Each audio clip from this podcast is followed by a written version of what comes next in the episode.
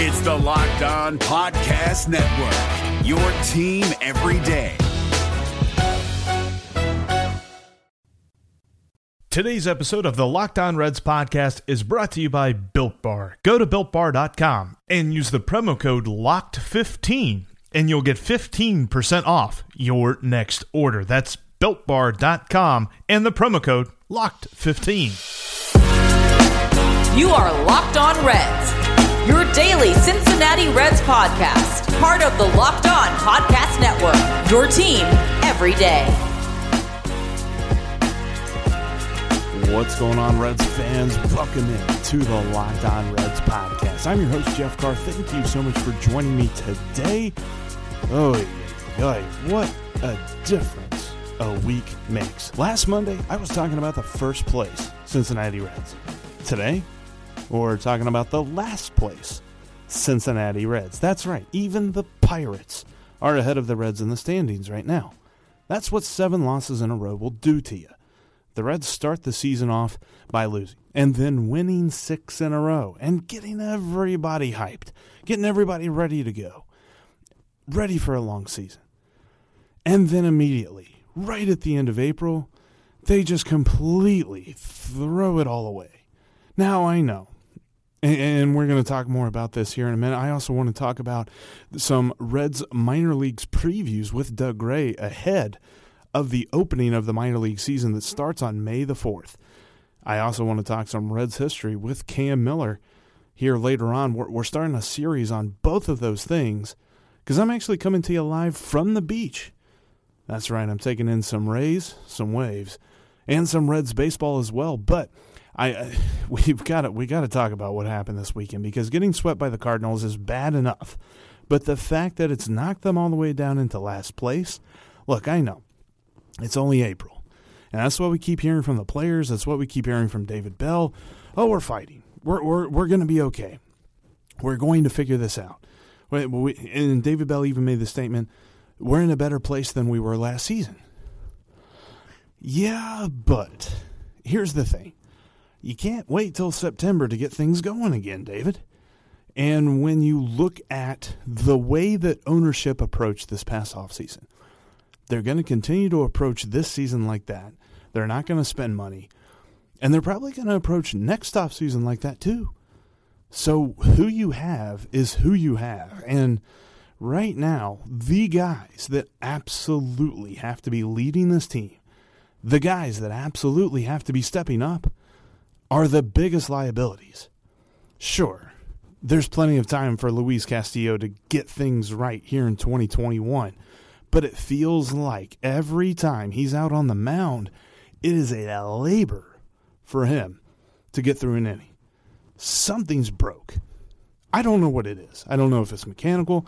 I don't know if it has something to do with the grip on his pitches. He only has the changeup. His slider isn't helping him. His fastball certainly isn't helping him, as it just gets killed whenever he throws it. And he's not giving up the same kind of contact that he was when he did give up contact over the last 2 years. If you look back at it, he's giving up more ground balls, or more fly balls this year than he has in the last 2 seasons. And he's striking out far less people. Something is not right with Luis Castillo. Hopefully he can get it figured out pretty quickly, because the Reds are not the same without Luis Castillo being La Piedra. They absolutely have to have him at his best form. Also, are we really going to go through a year in which Eugenio Suarez is striking out as much as humanly possible, and the Reds are still going to do something good? And I don't know that setting him down is the answer for a game or two. I don't know what it is. It's something that he's got to figure that out. That's why he's the professional and I'm the podcaster. But on the other end of the spectrum, you can't have him continuing to strike out at the rate that he does. I was looking at a stat today. He has 3 games this season without a strikeout. He also has 3 games this season where he's recorded a golden sombrero, i.e., 4 strikeouts. He has as many no strikeout games as 4 strikeout games. Again, short season, or, you know, with small sample size, but still that is concerning. Look, I know I'm kind of being a little bit of a Debbie Downer here, but I see the chinks in the armor. And we saw plenty of good things. Wade Miley continues to look good on the mound, mitigating what he did give up. And look, I know he gave up 2 runs, whatever, but in a normal day, that's great. And especially against your division rival, that's what you want to see. And there's been some good things in the lineup too. Jesse Winker extended his hitting streak to 10 games. That's the longest in the major leagues this season. So that's awesome. The Wink is just the bomb, man. I love Jesse Winker, but he's got to have help. Again, we'll point out, it is only April, but with these concerning signs and the fact that the Reds have spent a month on a roller coaster journey of making it all the way to the top and now all the way to the bottom, and now they go to L.A. for 3 games. And the last time they went to Chavez Ravine in 2019, they were swept. 2019, the 6 games against the Dodgers, they went 1-5. If they come back home this weekend against the Cubs, having lost 10 in a row, I hate to think the number of casual fans that look at this team and say, you know what, because I don't know, and because all I've heard of is that ownership isn't going to spend money on this team, well, why should I be in on this team?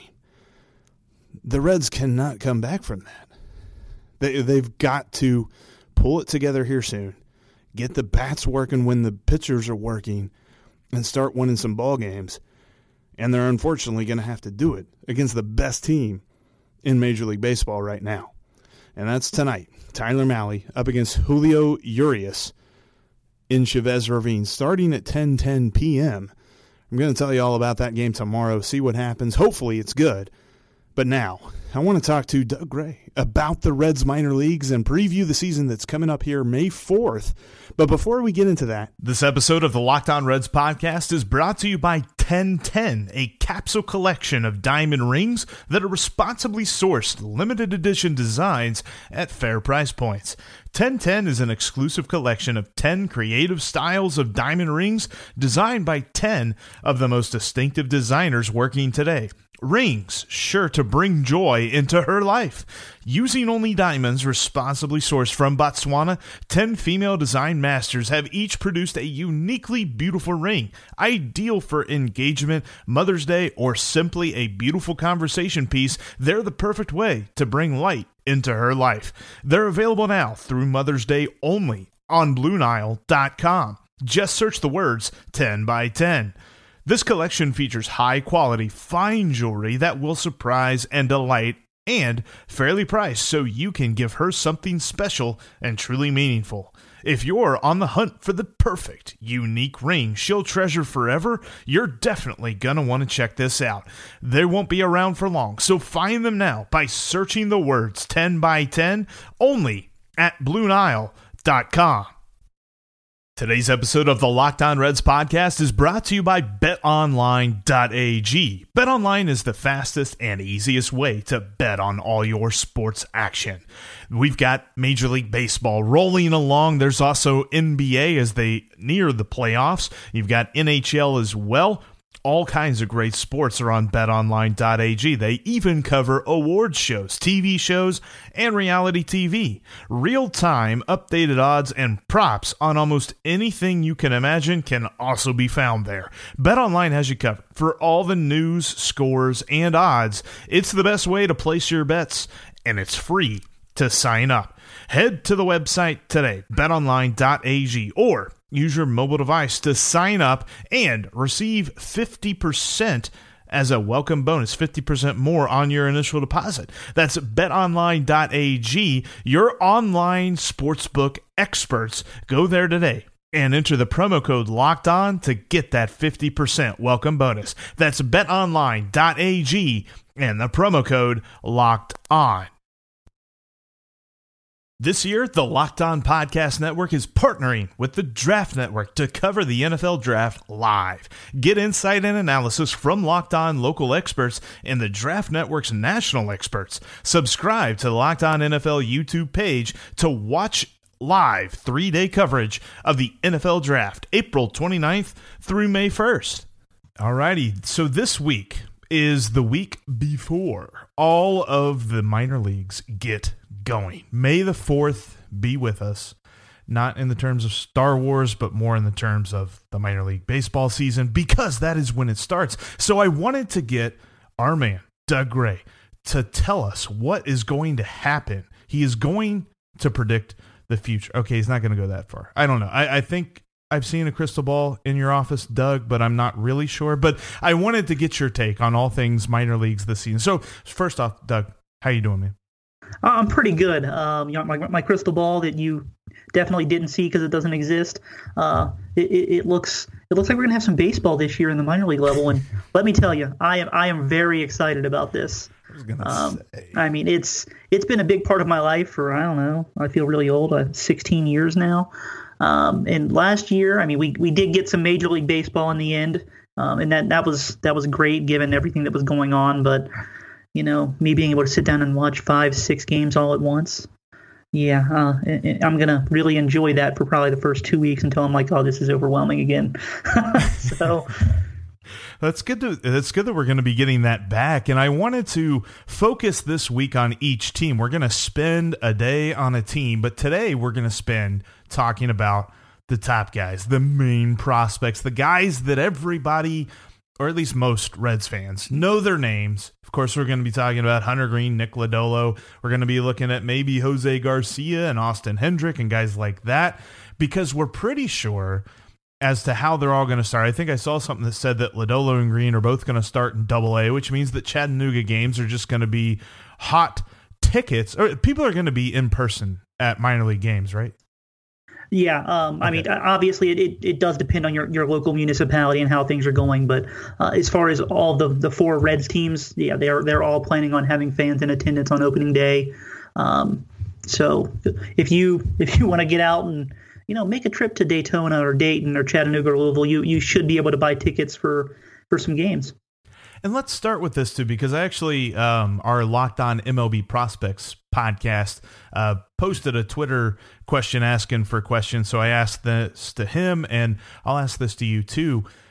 With guys like Green and Lodolo, and obviously Jose Garcia and those folks, starting position at the beginning of the year in the minor league season, does that affect their prospects for making it to the major leagues this year?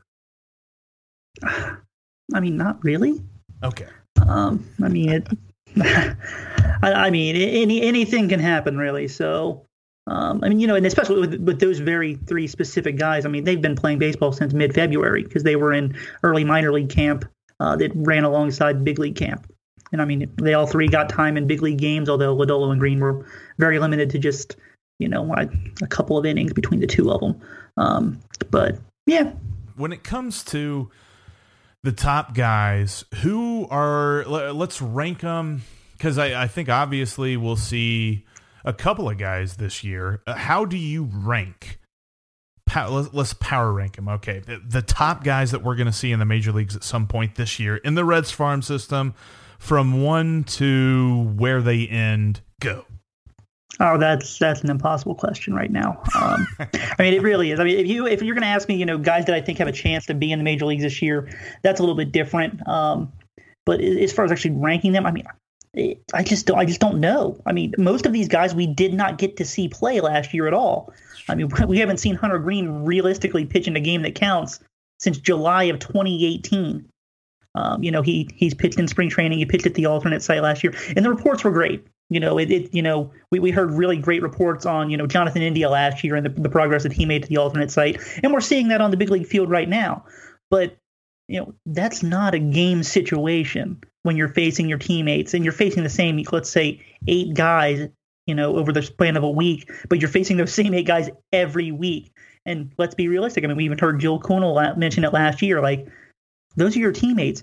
You're being more careful with what you're throwing, particularly on the inside third of the plate. Whereas if it's another teammate or another team's player, you're not worried if you know your fastball is going to run in on their hands. But when it's Jonathan India up there, you're going to be a little bit more careful throwing that pitch. And so, you know, you do need to be a little bit careful with what you were taking away from some of those reports last year at the alternate site, because while there is that competitive, feeling that these players are getting facing off against each other, it's not entirely the same as a game situation against someone else, because you do want to be a little bit more careful with those kinds of situations. And I just ranking prospects, like I didn't even update my prospect rankings this year because I just felt that there was not enough information, not just on, the guys that we do know, the Hunter Green, Nick Lodolo, Austin Hendrick, but a lot of these guys that, we just don't know if they took steps forward working on their own because, we just don't have that information. And I just didn't feel comfortable with that. But getting back to, guys that I think that we could see this year, I think that, Vladimir Gutierrez, who currently is still serving a suspension for a failed PED test last spring training, but he should be eligible to start pitching here very soon. Right now, he's actually not allowed to pitch at the alternate site when there are paying fans in the crowd, which that's an interesting concept. That's a wrinkle. And so he can't pitch at home in Louisville during games. So he's throwing bullpen side sessions, live BPs or whatever. But that'll soon be over, and he'll be ready to go when the minor league season starts. He'll be eligible to pitch. I think that he might be one of the first guys we get to see. Right now he's starting pitching depth, but they could toss him into the bullpen if they feel that they need somebody to come up. He's on the 40-man roster already. Hunter Green, Nick Lodolo, you mentioned them. Nick Kroll had said that they're probably going to start in Double-A Chattanooga. Now, neither one of those guys are on the 40-man roster, but both those guys are top two prospects in my mind in the entire organization. And Double-A is just that's a skip away. The Reds haven't exactly been hesitant to call up pitchers they thought were ready from Double-A. They did that with Luis Castillo a couple of years ago, and that one worked out pretty well for him, I'd say. Jose Garcia, I think that we all saw that he needed more time in the minor leagues, but is anybody going to be surprised if he sees some big league time this year? No. Same thing for Tony Santion. Right now starting pitching depth, but, if, somebody has an injury in the bullpen and he's throwing well in Louisville, he'd be a good fit for the bullpen right now. I think that those are probably the main guys that you're going to be looking at as far as, everyday guys, starters.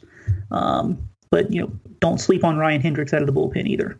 That's a guy who, he's got just absolute nasty, nasty stuff, but he is a pure reliever. And so, that's the main quote unquote bullpen guy that I'd be keeping an eye on. What are your expectations for Hunter Green outside of just staying healthy all year? I think most guys are looking at Hunter Green. They just want to see him stay healthy all season. But so far as are there any sort of performance things that you're looking for out of him?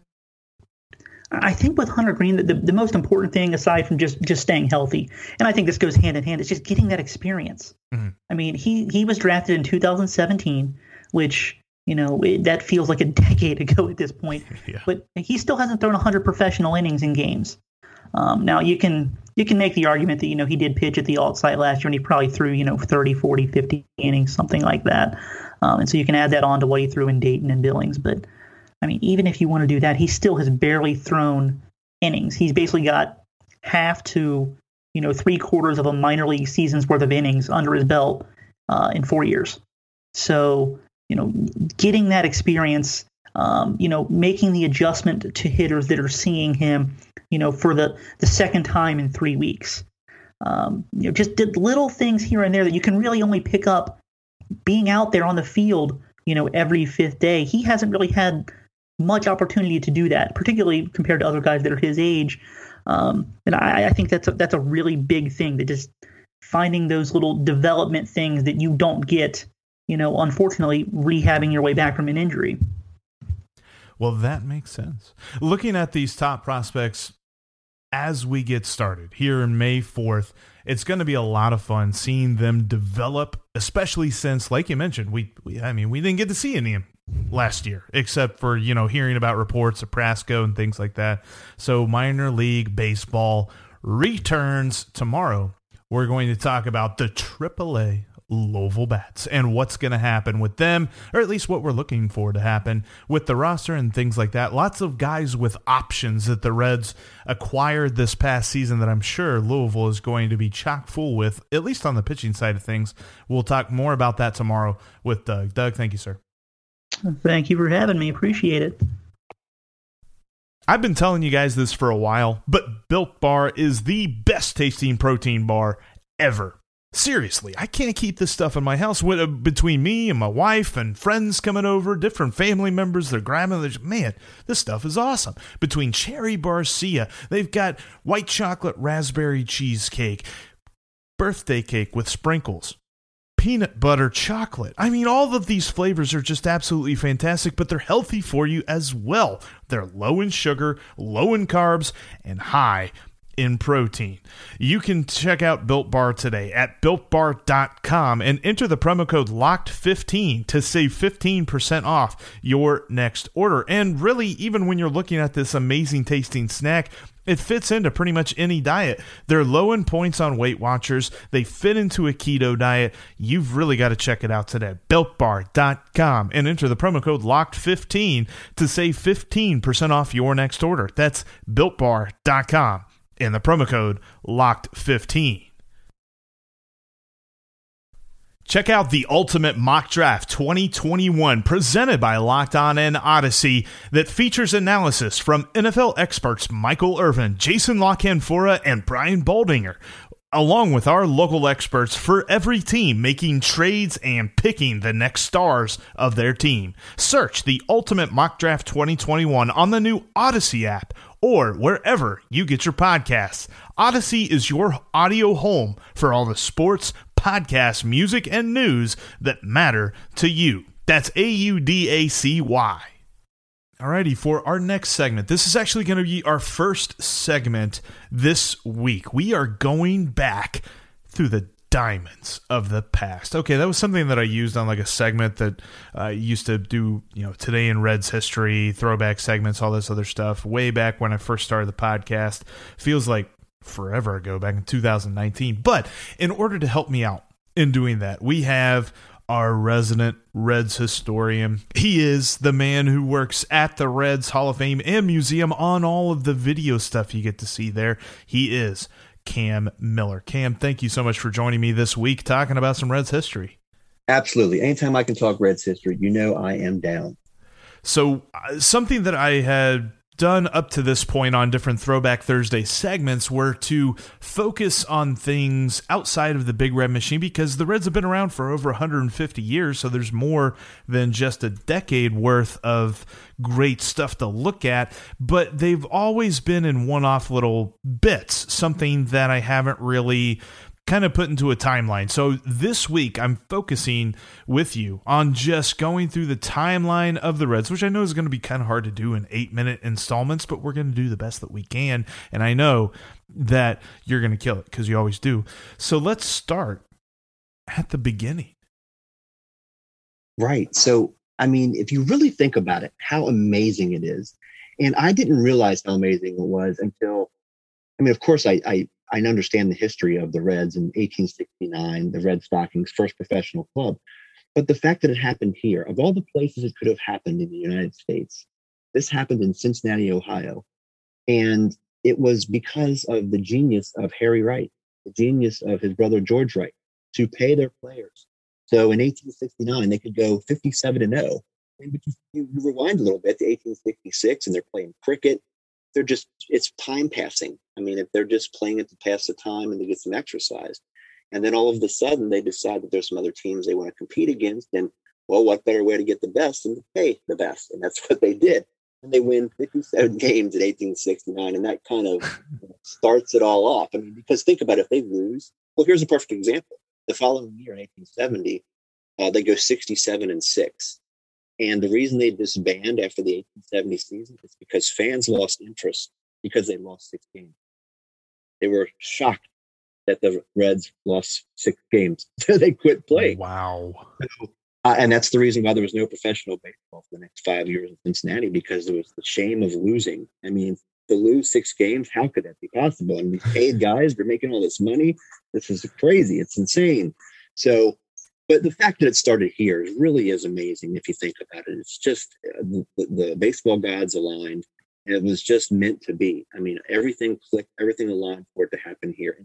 I think we kind of take that for granted. I mean, true, these Reds today aren't related to the 1869 Red Stockings. I've voiced that opinion many, many times on Twitter, that they have nothing to do with the Reds of today. That team actually didn't start until 1882. So technically, the 100th anniversary wasn't the celebration of the Cincinnati Reds, but rather the celebration of professional baseball in Cincinnati. So that's probably a better way to look at it. But it started here, and if it wasn't for that team, and if it wasn't for their success and the fans coming to the games, imagine if the fans didn't care. If they didn't latch on to baseball, we wouldn't have a team today. So we should always remember that those teams in the late 1860s, early 70s, and then again later in the 1870s and 80s, they existed because of the fan base. I mean, that's the only reason they were still around and why they played. And one thing that I find interesting too is the way that the game itself was played back then, because it wasn't just, hey, you've got 9 innings and the highest score wins. Didn't they like play to 21 back then? Oh yeah, there was the 21. You get the 21 rule. I mean, that happened. And then of course pitching was 45 feet. It was such a different way to play.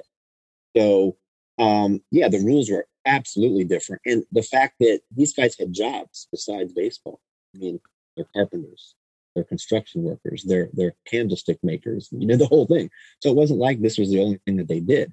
So just a different era. But again, it goes back to that thing where baseball as a sport, it was recognizable, but not nearly like the baseball that we know and love today. But the fans fell in love with it. And if it wasn't for that, if it wasn't for the fans coming out to Union Grounds over on the parking lot of what is now the Cincinnati Museum Center, it would have never been like it is today. That's crazy to think, because I mean, you had that field there, and then you also had what later was, you know, Redland Field and Crosley Field and all that stuff, and they weren't on anywhere near the river during this time. It was just down there in the middle of town. So a different feel to the ballpark overall. What kind of, I remember the story that they started the National League because, or, you know, the Reds changed up the team because they couldn't sell alcohol at the ballpark and play on Sundays and things like that. Why was that such a big deal back then? Oh, you're talking about Victorian era thought processes. So it was very unbecoming for ladies to go to the game unless they were properly dressed as an escort. They had to have a male escort with them, but they weren't allowed into the game. I mean, it was just such a different time. And of course, alcohol.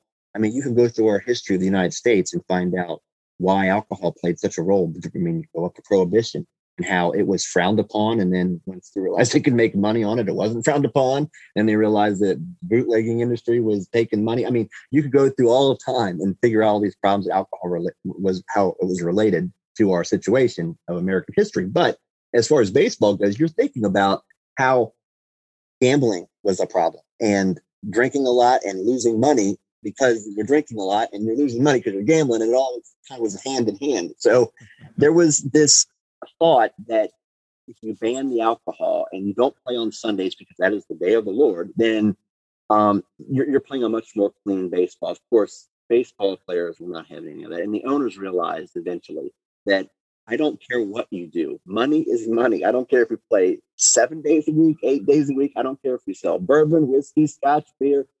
Eventually, over time, it was finally realized by the baseball owners and the people in charge, the people with authority, that it was, if you could curb it and somehow limit it and have it to where there was a time where you were given a cup and you could only fill it 2 or 3 times, and then there was these levels that they would mark with a marker, and once you got to this certain marker, if you had more than that, you know, they had these ways of doing it. Of course, they also had glasses, which, you know, they would fill these big boots of beer and alcohol. So it's just such a different time. But again, it goes back to greed. I mean, that's basically, the owners realized that we can make a ton of money if we allow it. But yeah, the Reds, they went through some issues there with that, because they were the reason why they were kicked out and then rejoined the National League is because of not allowing them to play on Sundays and because of the alcohol rules. But they got through it, thankfully. Well, I tell you what, we are going to end this segment with that. We are going to jump into what the Reds were like in the early days of the National League, all leading through the dead ball era up to the first World Series. That's coming up on our next segment. That's coming up tomorrow.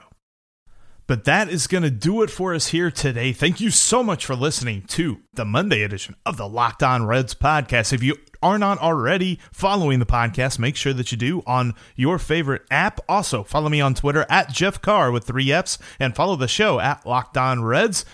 And save the Locked On Reds line number into your phone for comments, questions, reactions, whatever you've got, 513-549-0159. That'll do it for us here today. Coming up tomorrow, we're going to react to the first game in Los Angeles, and also got some more minor league preview coming up and more on the Reds history with Cam Miller. You're not going to miss it. I'll talk to each and every one of you tomorrow.